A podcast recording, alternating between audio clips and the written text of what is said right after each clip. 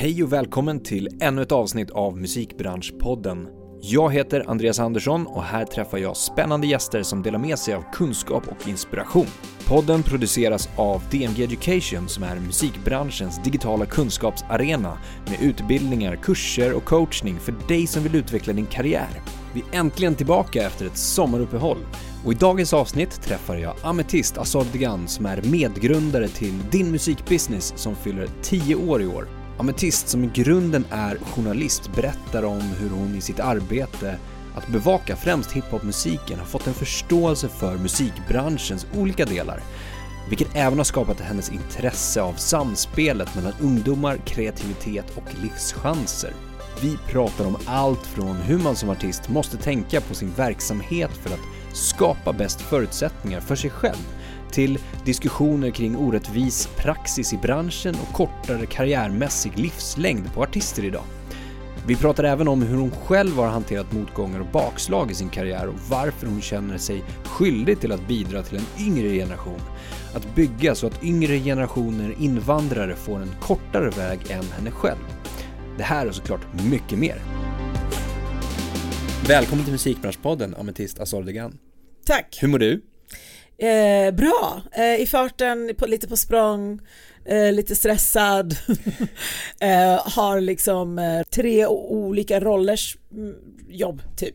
Springer, tre olika rollers ja, hoppar jobb? runt mellan olika jobb och verksamheter, jag vet inte. Ja, men det är bra. Det kommer vi säkert in på. Mm. Eh, lite kanske hur du håller dig organiserad, vi får se. Ja. du är van vid det här formatet också? Ja, väldigt. Det här du, är... Det är ju radios, liksom, way back. Ja. Precis, inte för att vara sån men det här kan jag göra liksom i sömnen, nyvaken. Exakt. men du har ju spelat in podcast också. Eh, jag, eh, jag har gjort, eh, lite grann har, jag, har vi gjort poddar.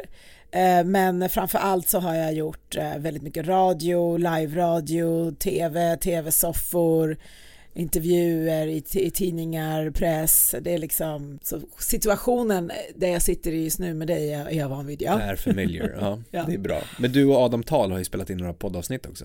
Om just musikbranschen. Ja men jag. precis och eh, Adam kallas för Adam, Adam Tensta, heter Adam Tal, sitter i styrelsen för eh, vår stiftelse, din eh, musikbusiness stiftelse.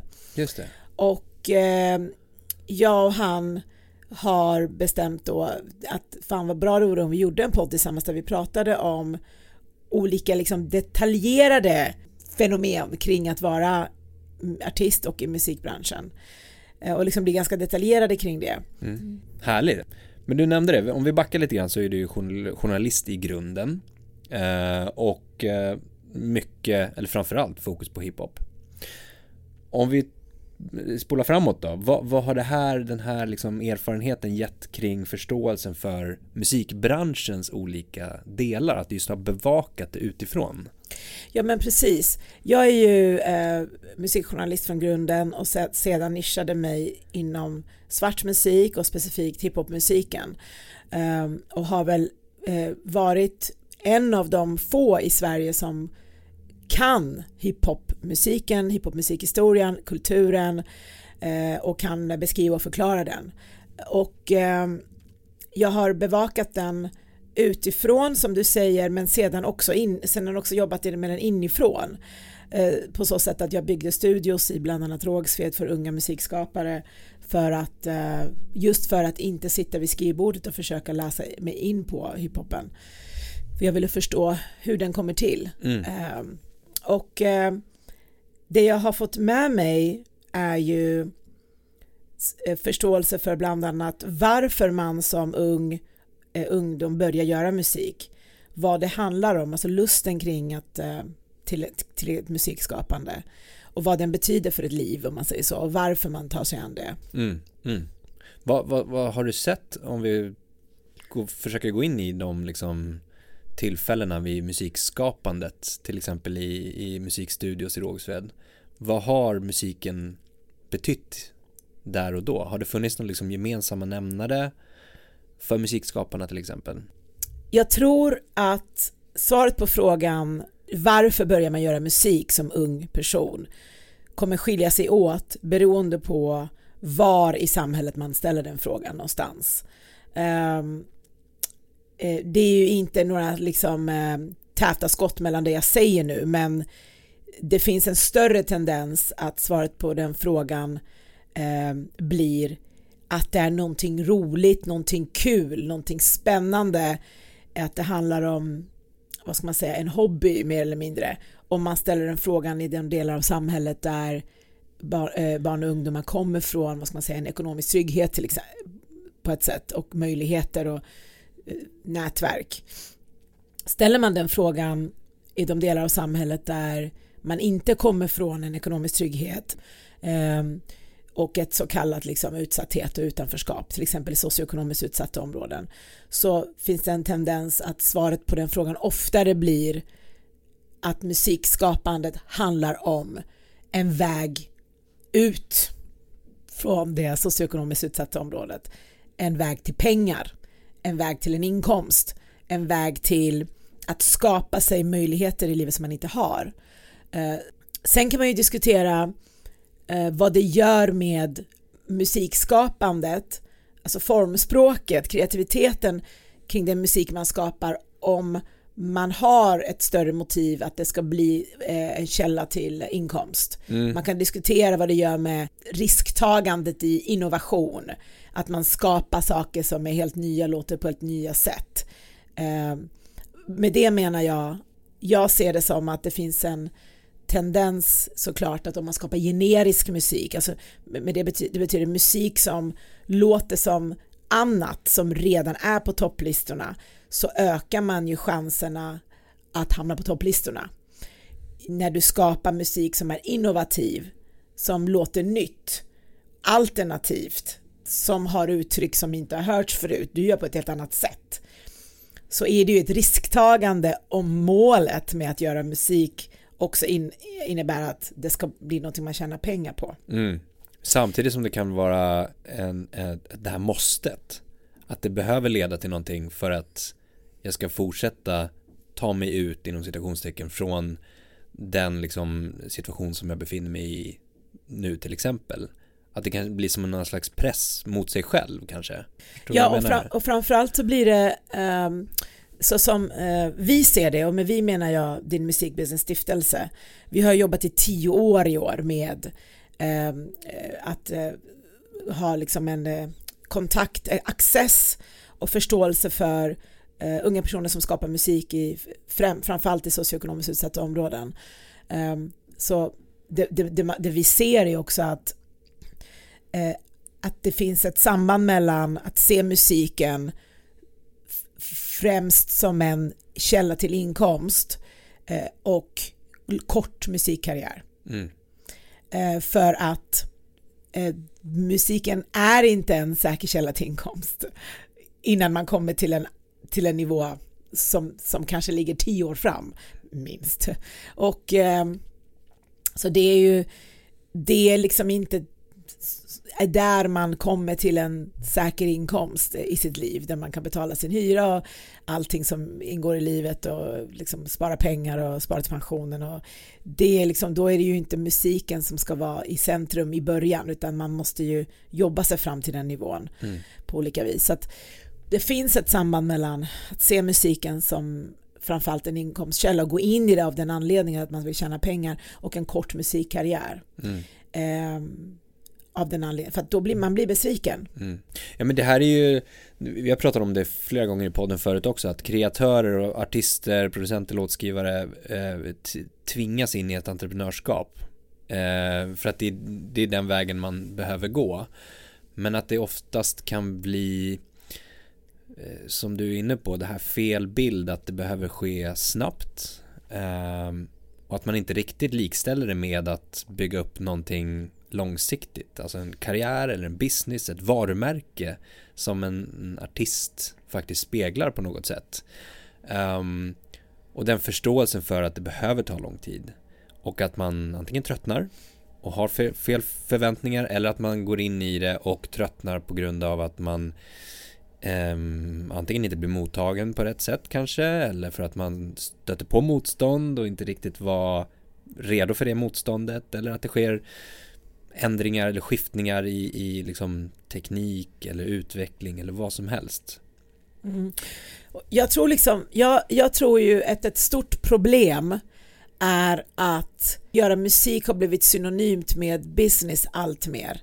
Mm. Um, det finns ett, jag tycker det är ett stort problem eh, av många olika vis. Det är inte, och det, då menar jag inte så här, det rent ideologiskt är fel, eh, utan jag menar att det har fel funktioner eh, i längden. Alltså det, det, någonstans i det kan man centrera att streamingplattformar började redovisa streams. Att antal streams blev offentligt. Att man kunde följa det eh, den här typen av liksom kvantifieringen av, eh, av musik är i modern tid, eller jag hade till och med kunnat gått så långt och säga att överhuvudtaget i musikhistoriens historia är det värsta som har hänt. Den här kvantifieringen, den här redovisningen i realtid av streamingsiffror eh, oavsett om det är video eller ljud, är det absolut värsta som har hänt musiken någonsin, om du frågar mig. Det måste finnas andra ord, alltså ett ordförråd kring eh, hur intressant en låt är utöver eh, siffror. Ja. Så tänker jag bara. Så att, eh, och att man tappar då det här äh, just skapandet, man riskerar att tappa skapandet alltså, äh, som motivering till att göra musik. Mm. Uh, och det är då man ser också hur musiken blir också allt mer en slit och släng-karriär. Alltså, det, det, här jag säger, det är ju liksom, som sagt, det är ingen så här värdering jag sitter här med, utan det är mer att jag, eh, jag, jag ser också hur det finns en risk att vi över tid inte får komma till verk som är intressanta, att det blir mindre och mindre kanske verk, tänker jag, som är innovativa, intressanta över tid. För om alla, om en stor mängd eh, testar på musiken för att tjäna pengar och sen hoppar av efter tre, fyra år, så hur ska vi då komma till de här klassiska verken? Vad, kommer det finnas klassiska verk? Eh, eller har vi har vi redan sett de större mängderna av klassiska verk i musikhistorien? Är de liksom past tense? Mm, mm. Eller så. Mm. Eh, jag, jag, jag, undrar det. Ja. Jag undrar liksom varför har vi så mycket klassiska verk under 70, 80, 90-talet? Um, sen, sen, vet jag inte, men klassiska verk blir inte klassiska kanske i stunden utan då blir det 15 år senare efter att de har släppts, typ 20 kanske. Mm, vilket vi får se framöver. Vi får då. se. Mm. Om vi, om vi går över till business-sidan då, aktörerna på den som, som, som gör det möjligt att musik eh, på något sätt liksom når en lyssnare, oavsett vilken aktör det är. Vilket ansvar tycker du att den sidan har? Eller finns det ett ansvar? Bör det läggas ett ansvar på en aktör eller en del av branschen?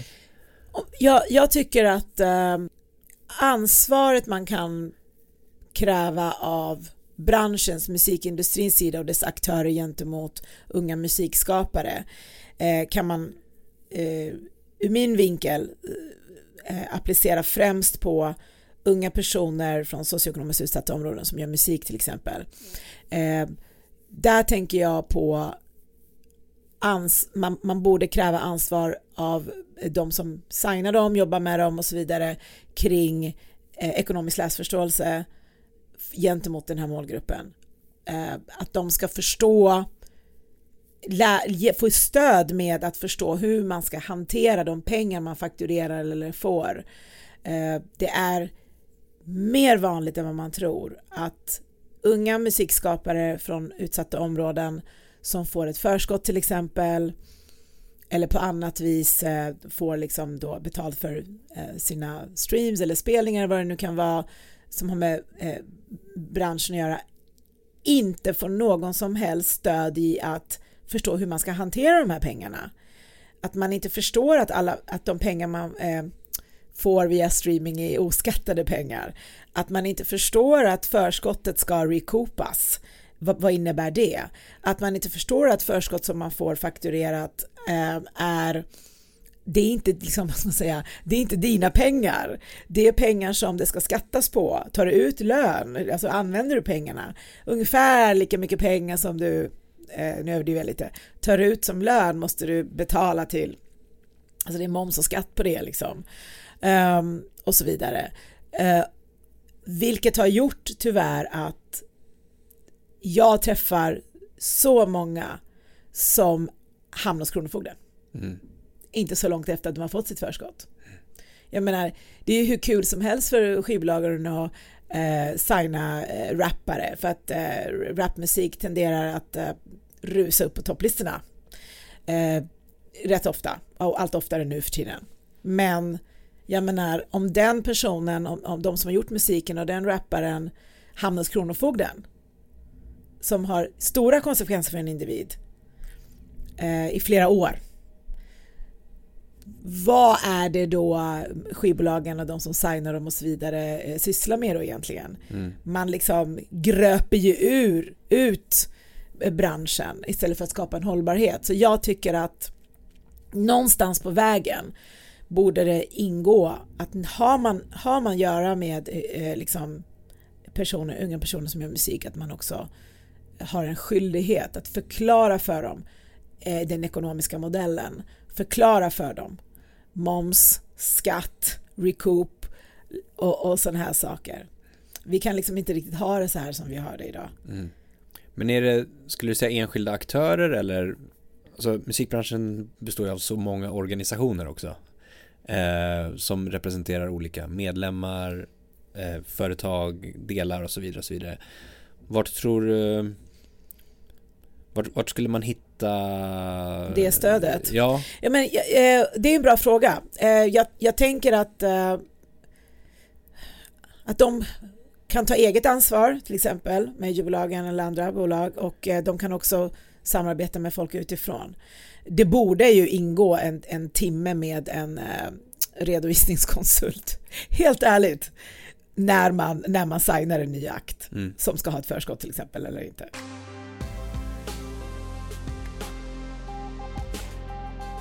Du har ju en eh, mening som du uttrycker. Du är intresserad av samspelet mellan ungdomar, kreativitet och livschanser. Och vi var inne på det lite grann. Uh, hur de här påverkar varandra och liksom hur förändring drivs. Och lite grann hur musikens roll i samhället här också spelar, spelar roll. Uh, men om man skulle titta framåt i den meningen på något sätt och hur, hur liksom musiken skulle spela roll att påverka förändring framåt. Hur, kopplat till den meningen. Hur skulle du beskriva det? Jag skulle beskriva det som att det, det sker i olika delar. Det som sker när en, en ung person ägnar sig åt skapande och kreativitet det är ju en, eh, liksom en fysisk förflyttning från en plats till en annan. Man måste sätta sig i ett rum i ett sammanhang där man skapar. Det, betyder, det kan betyda Eh, i de områden som vi jobbar mycket i utsatta områden att man inte längre är på de andra platserna.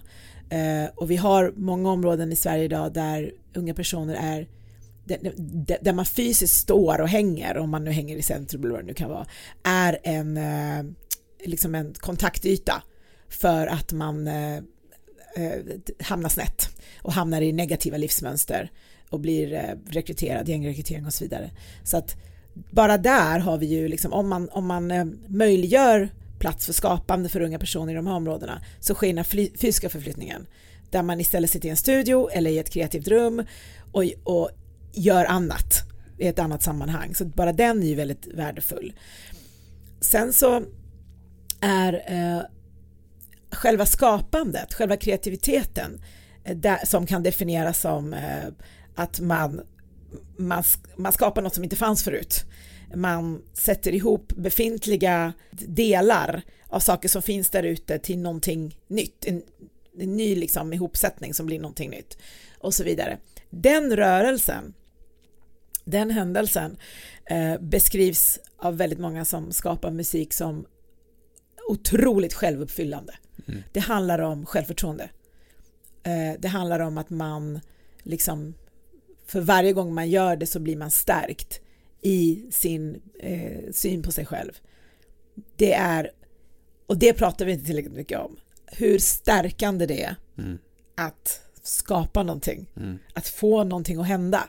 Det handlar inte bara om musiken eller tavlan man målar eller något, vad man nu gör, utan det handlar om att man, först, att man stärks i känslan av att eh, jag kan få jag kan generera att saker händer. Mm, effekten som händer liksom. Ja, Eller resultatet av det hos sig själv. Och det är väldigt viktigt för eh, alltså, i arbetet till exempel mot psykisk ohälsa, eh, i arbetet mot liksom, depressioner till exempel, så kan det vara väldigt viktigt. Mm. Bra. Du, du kallar dig ju social entreprenör. Ja, det stämmer. Ja. Mer nu än musikjournalist. Hur eh, kort utöver det vi har pratat om din musikbusiness då, vilka projekt är det du jobbar med just nu då? Du nämnde det innan, mm. att du är fullt upp. Jag tyckte förut att begreppet social entreprenör kändes så liksom så här floskel, liksom, vad är det och liksom, är man egentligen entreprenör, vill man göra skillnad, men eh, jag har pratat med andra sociala entreprenörer som sa så här, nej, vi måste få definiera det ordet själv. Vi måste kunna berätta vad det innebär.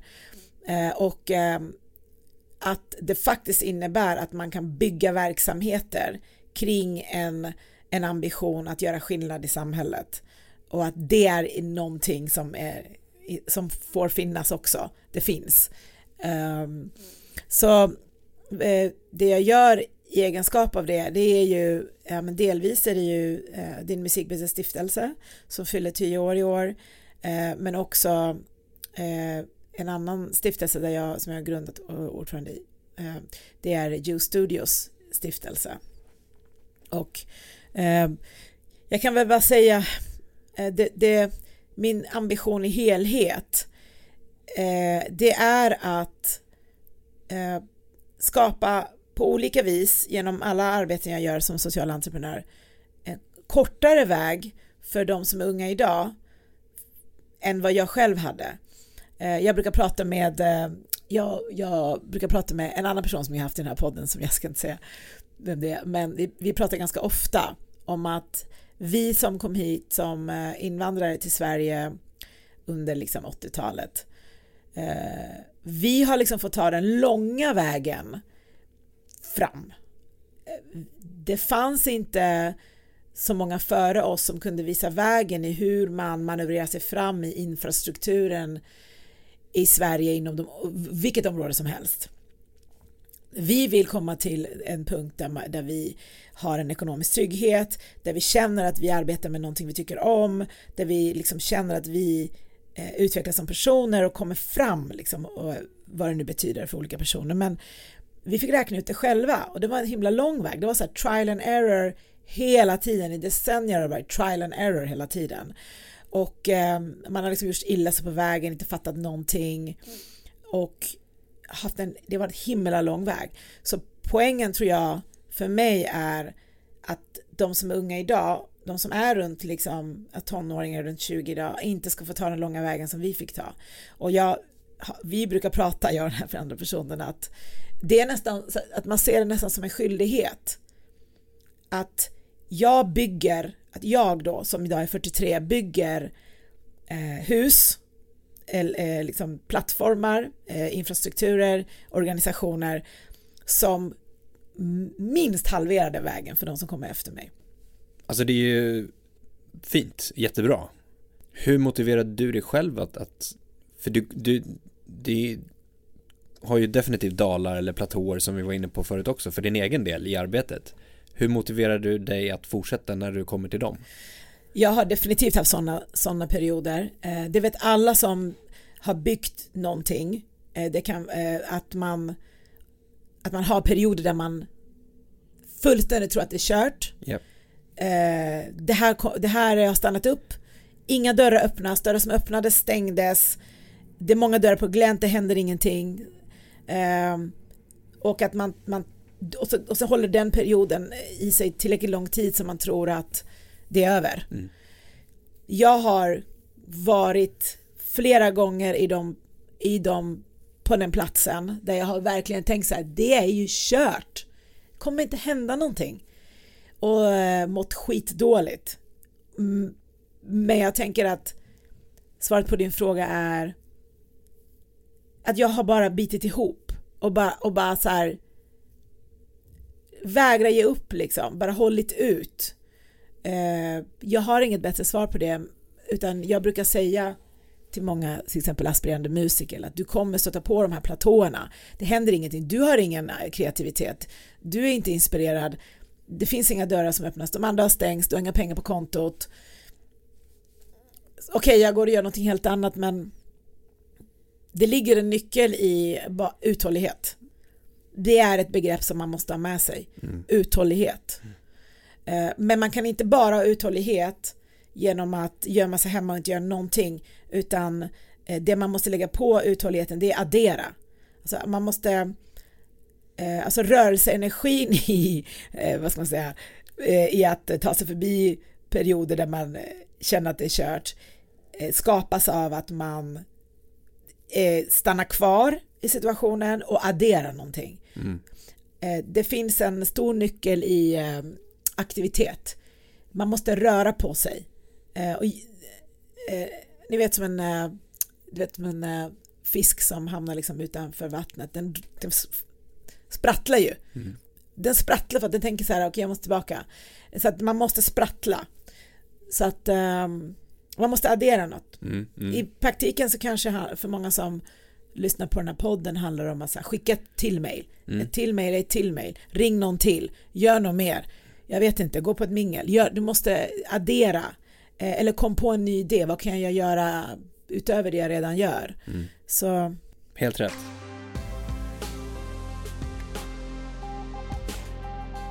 Jag tänker att vi ska gå in lite grann på, vi har, vi har pratat kortfattat om så kortare karriärmässiga livslängder på artister.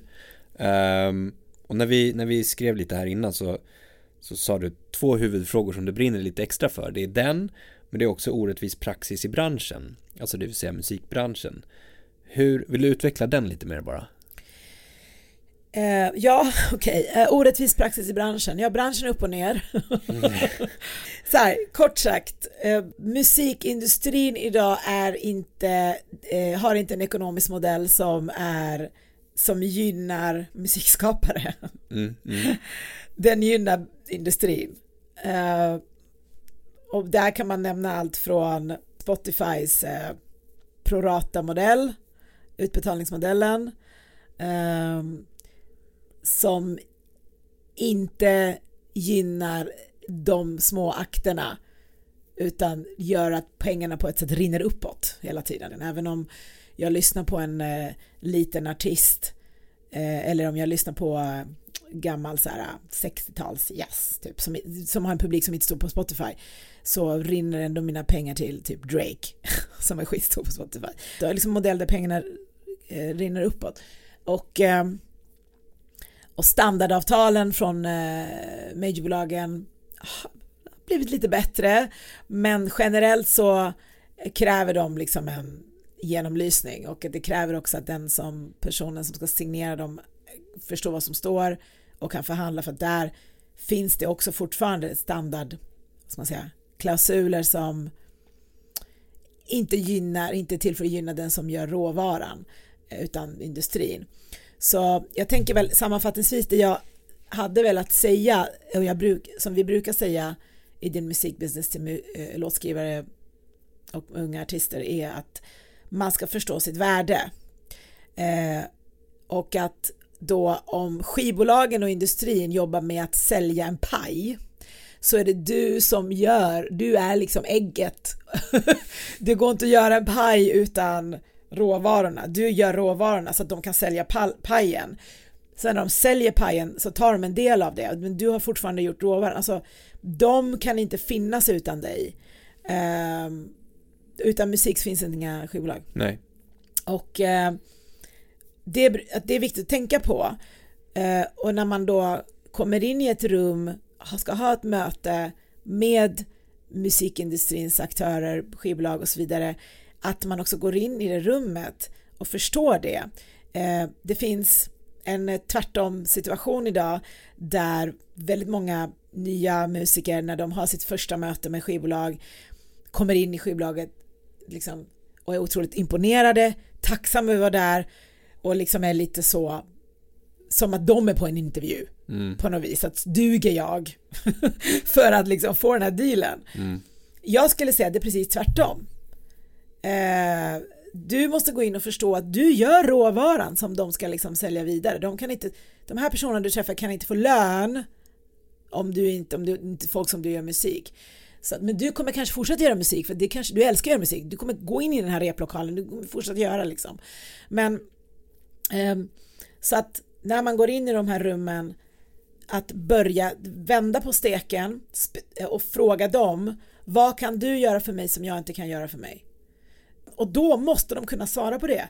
Om du sitter framför en person som när du ställer frågan, men du berättar vad kan du göra för mig som jag inte kan göra för mig? Är så här, äh, äh, äh.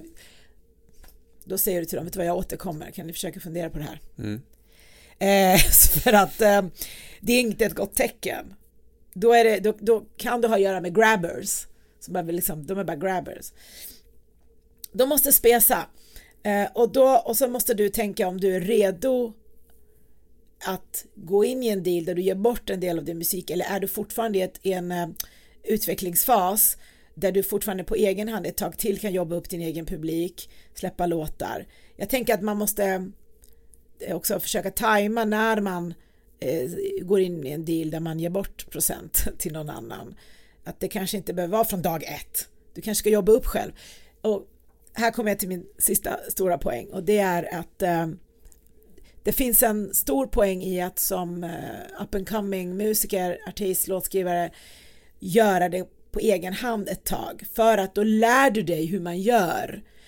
Uh, ja, vi i musikbusiness har pratat med otroligt många som har blivit signade tidigt och haft en ja, men, ganska bra liksom, rörelsekarriär som har vuxit men eh, som sen inte har en deal längre plötsligt av olika anledningar och har ingen aning hur man gör saker. Mm jag vet inte hur man läser ett avtal, hur man skriver ett och hur laddar man ens upp sin låt på Spotify, vad är det här, vad gör man där, hur bokar man spelningar?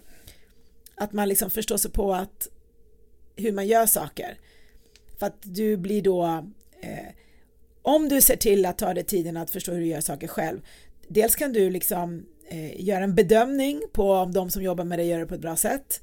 Dels är du all, inte rädd för att förlora dem. Många stannar kvar i de här relationerna för att de bara, vad ska jag göra? Jag vet inte vad jag ska göra annars. Så att... Um... Ja men det är som den här ofrivilliga entreprenören, alltså, men, men har du målet att du ska tjäna pengar på ditt skapande, då behöver du inse att det är en affärsverksamhet på något sätt. Sen, ja, det är en verksamhet. Ja men exakt, mm. och, och då ska det generera pengar och precis som vilken annan gener alltså, affärsverksamhet som helst så behöver du som grundare ha koll på eh, allt ifrån början. Allt säg att du driver ett, eh, ja inte vet jag, ett, ett tidningstryckeri där du trycker dina egna tidningar från början. Sen så börjar du leja bort vissa saker eh, kring hur det fungerar och du börjar leja bort lite layout eller vad det nu skulle kunna vara. Helt plötsligt blir det tuffare tider och du behöver göra dig av med de personerna. Då behöver du gå tillbaka till att kunna det här. Säg att du inte har koll på det, har haft koll på det under två års tid då kommer du gå i konkurs för att du kan inte själv göra det. Ja, tyvärr är det ju så. Alltså, man, jag tror inte man har lyxen att bara se på sig själv som musikskapare. Nej. Eh, du har det under den perioden där du liksom bara vill sitta i studion och göra musik eller om det är en uppstartsfas liksom, där du bara gör, du bara skapar och det, det enda du gör men så fort du kommer till den punkten där du ska börja liksom offentliggöra din musik och vill göra något mer av det då måste du sätta dig själv i också eh, du måste sitta i framsätet mm. och vara var, var kontrollfreak.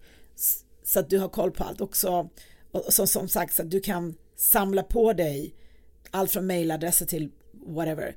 Eh, så att du kan gå vidare själv sen. För att de här relationerna håller inte tyvärr. De, är inte, de håller inte. Det är inte så många som har kvar sin första manager liksom år sju. Det är inte så. Så att äh, äh, eller sin första ENR år sju ens. Så, det, så där är det ju bara. Uh, du vill ju inte börja på noll hela tiden, så tänker jag. Uh, jag tror att många som gör musik vill tro att man bara gör musik. Det, det är ju inte så. Och, och, en motivering, en morot till att eh, tidigt tänka att man är en verksamhet det är att tänka så här, vad kan möjliggöra att jag fortfarande kan göra det här om 15 år? Eh, jo, det är ju en inkomst. Till slut, du vet, när, när människor bildar familj och sådär så kommer ju andra ekonomiska krav in och då är det ju verkligheten är som så att många måste lägga undan musiken. Den kan bli någonting man har vid sidan om men inte central. Och eh, då måste ju du skapa de bästa förutsättningarna för dig att det kanske inte blir så eller inte blir så till 100 procent. Liksom. Då måste du ju ha koll på de här, då, är, då måste du tänka verksamhet. Mm. Liksom. Ja. Du Ametist, det där får du avsluta faktiskt. Ja, vi, vi, vi kan sitta och snacka hur mycket som helst här, tror jag. Ja. Så vi får väl ta en... Det eh, var fint för vi, mig. vi får ta en, eh, en, en uppföljning längre Ja. fram då, helt enkelt. Kul. Men stort, stort tack Ametist för Tack att du själv, kom roligt. hit och gästade. Tack så mycket, vad kul. Jättestort tack för att du har lyssnat på podden idag. Det uppskattas verkligen. Kom ihåg att följa, stjärnmarkera, gilla, dela, kommentera för att hjälpa till att sprida kunskapen i musikbranschen. Vi vill också jättegärna höra från dig. Vilka utmaningar står du inför? Vad tycker du är svårt? Vad tycker du är lätt? Vad vill du höra? Vad vill du veta? Vad vill du lära dig? Hör av dig till oss på info at dmgeducation.se. Tack för idag och ha en fortsatt härlig dag.